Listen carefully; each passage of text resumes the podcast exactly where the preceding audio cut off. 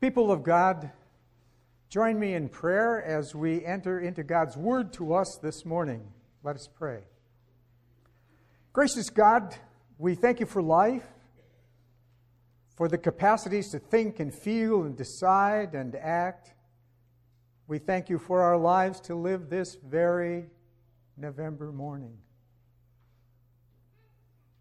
Lord Jesus Christ, we thank you that in baptism, you not only draw us unto yourself, but you give us to each other and to the world.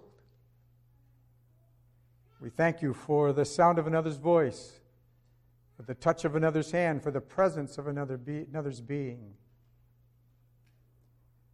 God, out of your abundance, we ask this morning that you will fan the flickering flames of our life so that, inspired by your power and your compassion, we might return thanks and turn to give ourselves so that the world might thrive.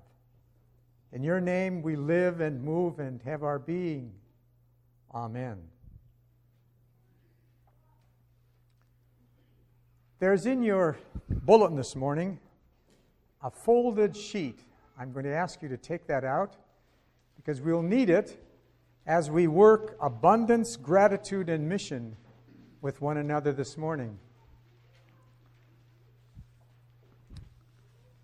We sang God's word to us this morning out of the Old Testament Psalm 23.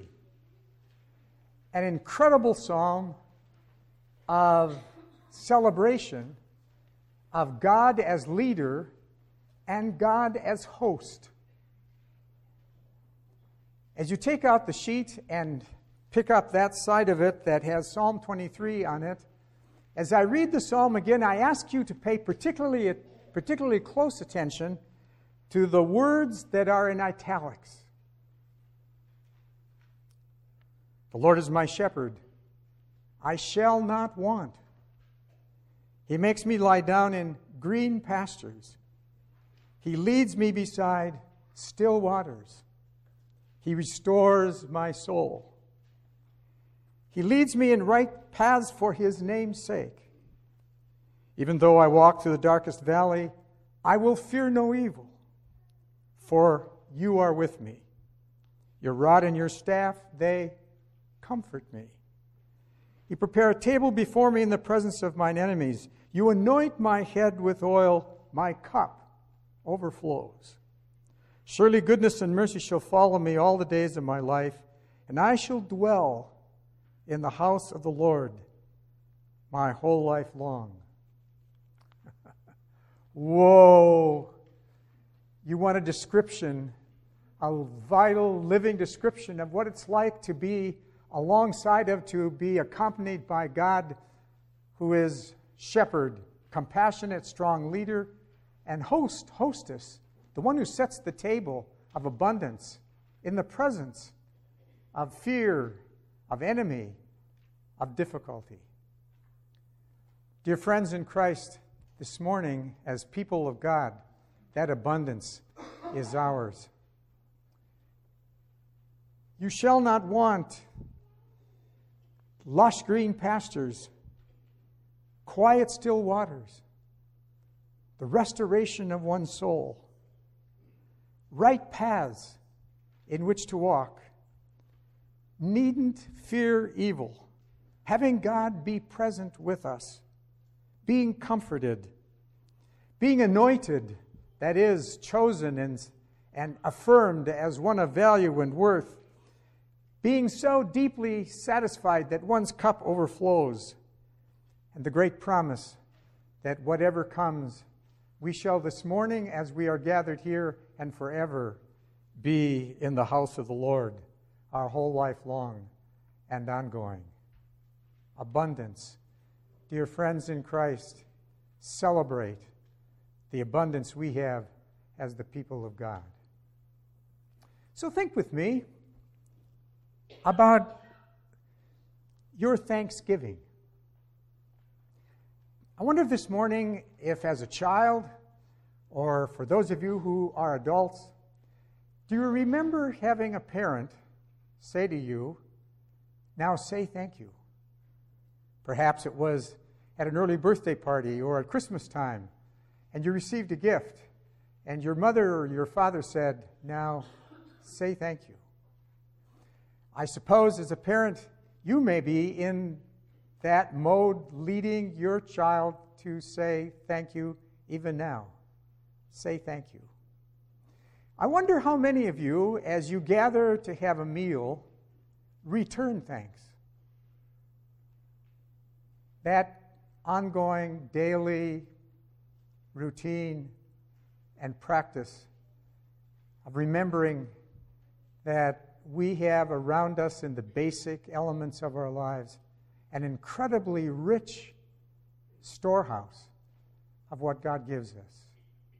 Think of this morning, got up out of a warm bed into a day that's safe. Perhaps drove here on streets that have been prepared for you, a church that was waiting to receive you.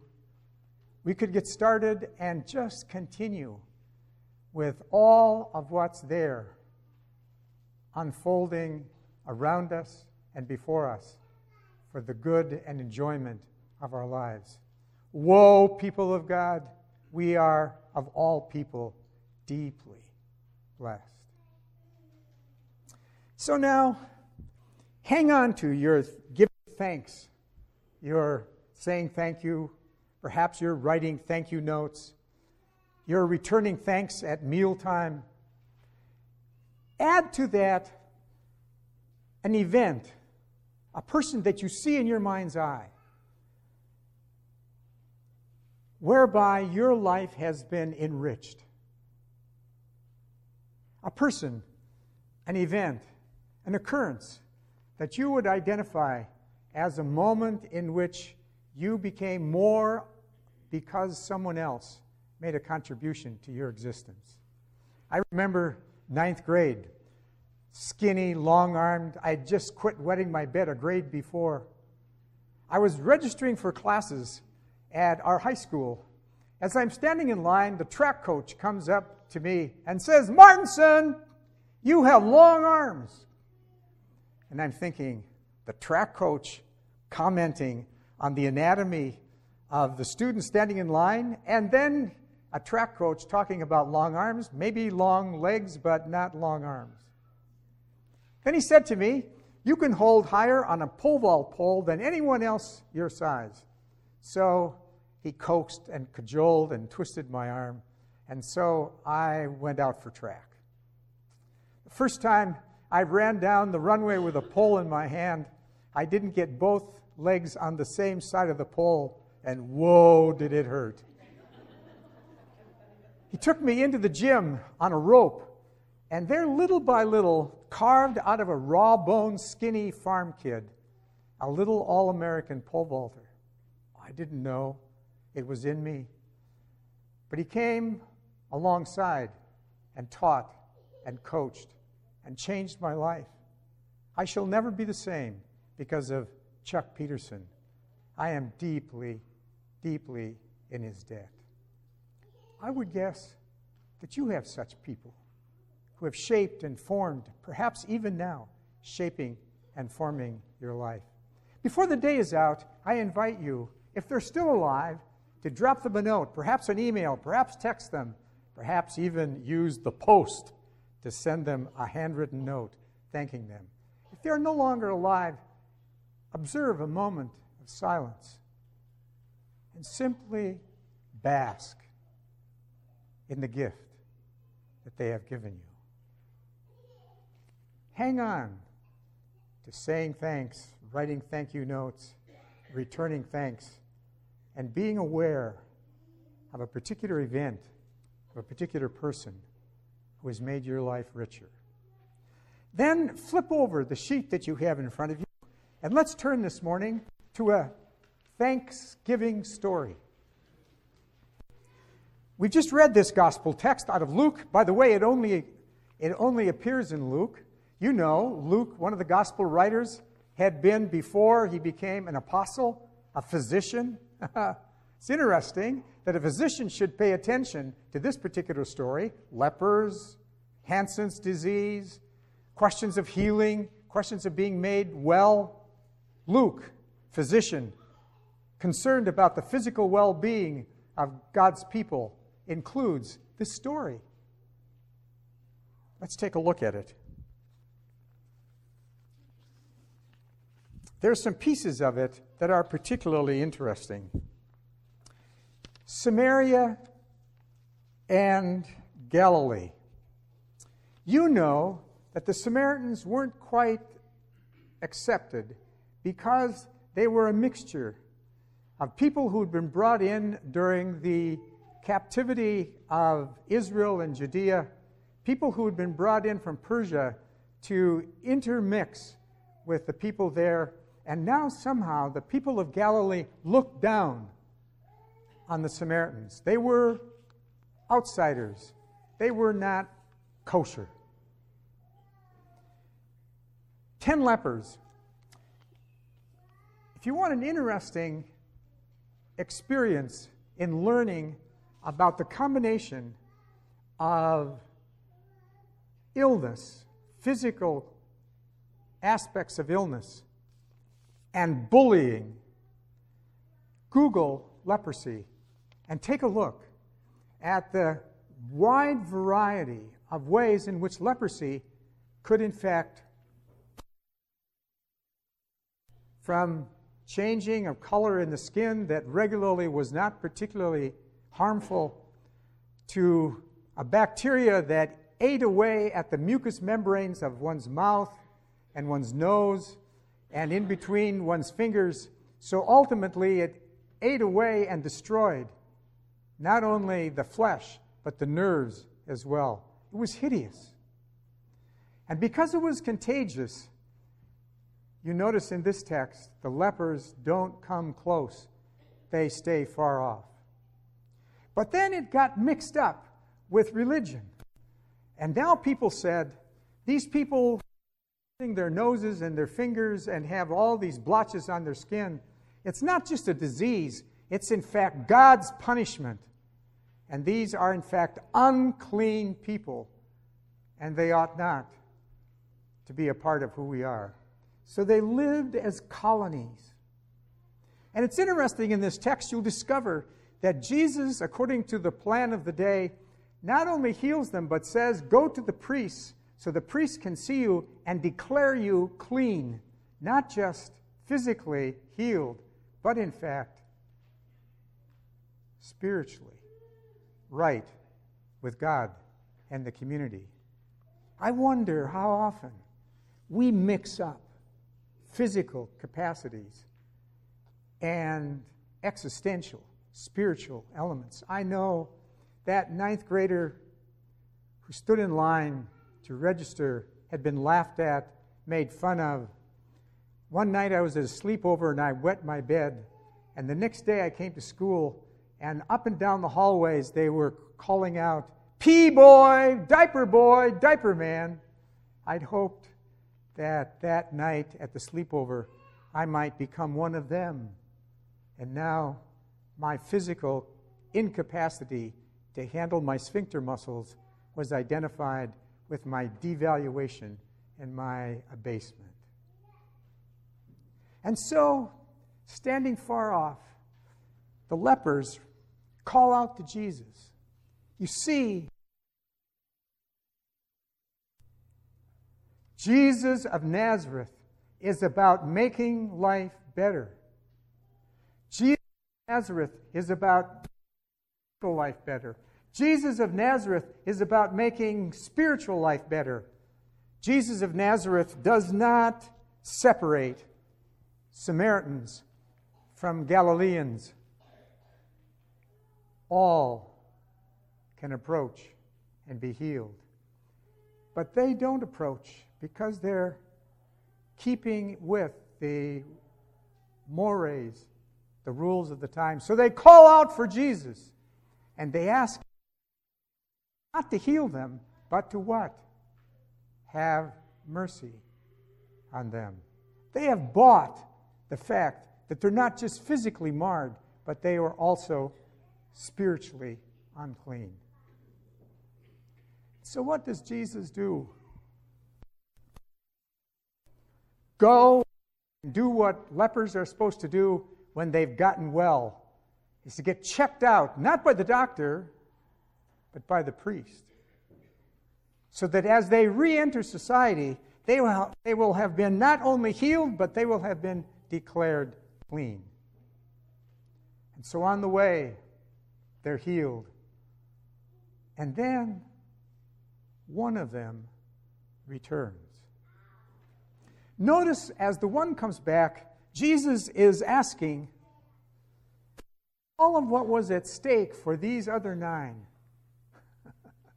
Why wouldn't they have come back to say thanks? Their physical lives were turned around. They got noses and fingers and feet. Their spiritual lives were turned around. They now were a part of the community of those who were accepted. Why wouldn't they come back and say thanks? Well, it's not so difficult to understand.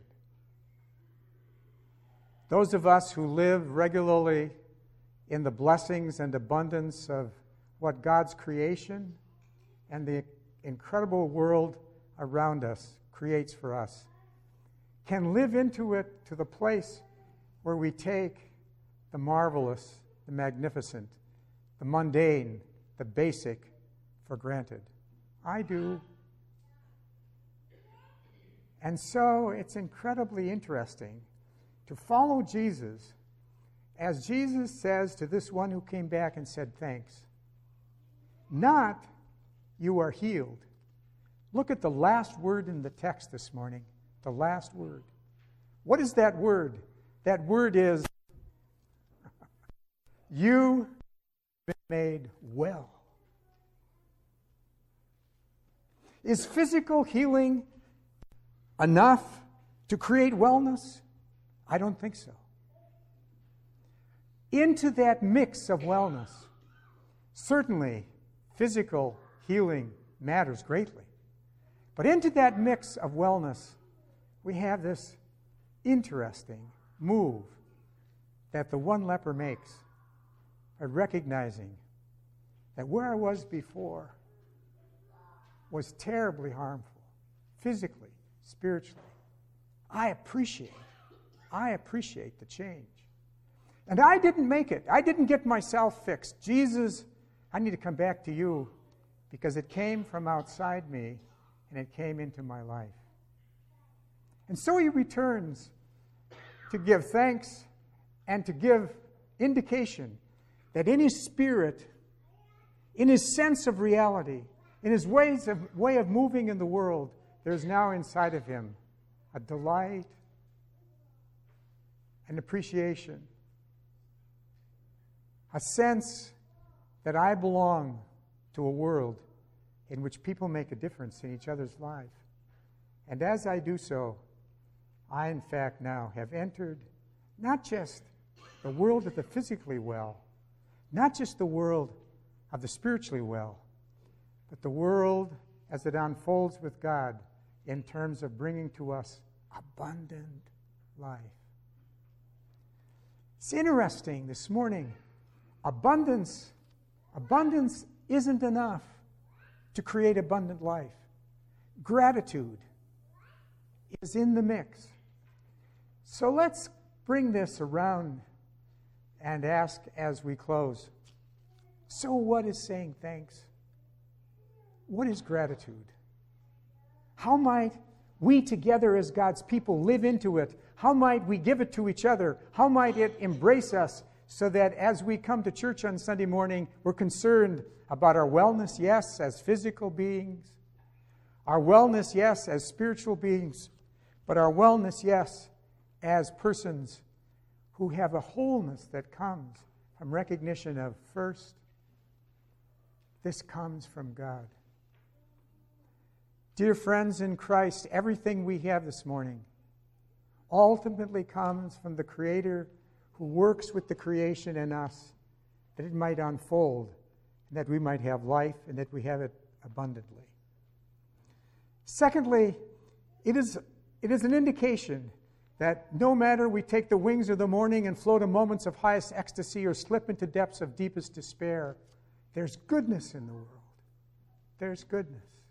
Even for the outcasts, the lepers, disintegrating, separated, there's goodness.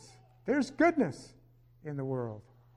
Thirdly, we can, in fact, together expand it, celebrate it, deepen it, and we can, in fact, say to the world, Come join us as we live together with God, with the goodness of the world, in a community in which we bless one another.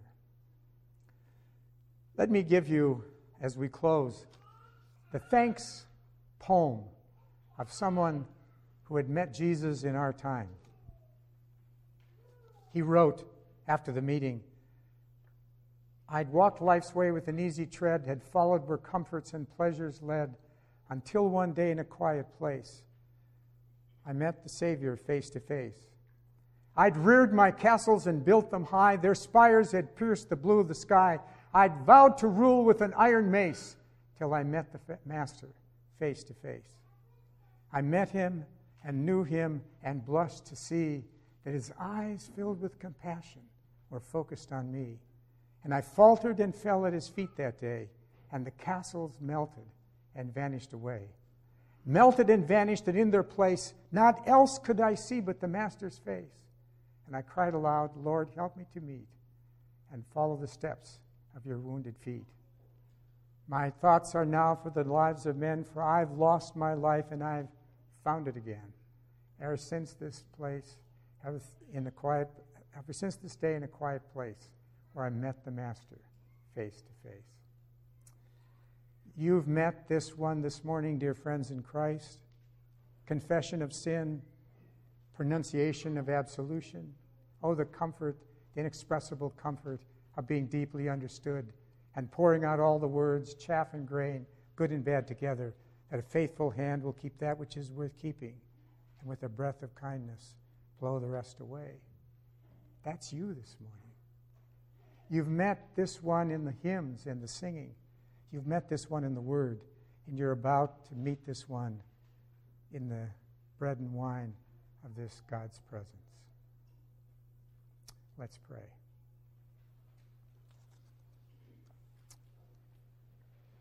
God, you move among us as we pick up our lives each morning.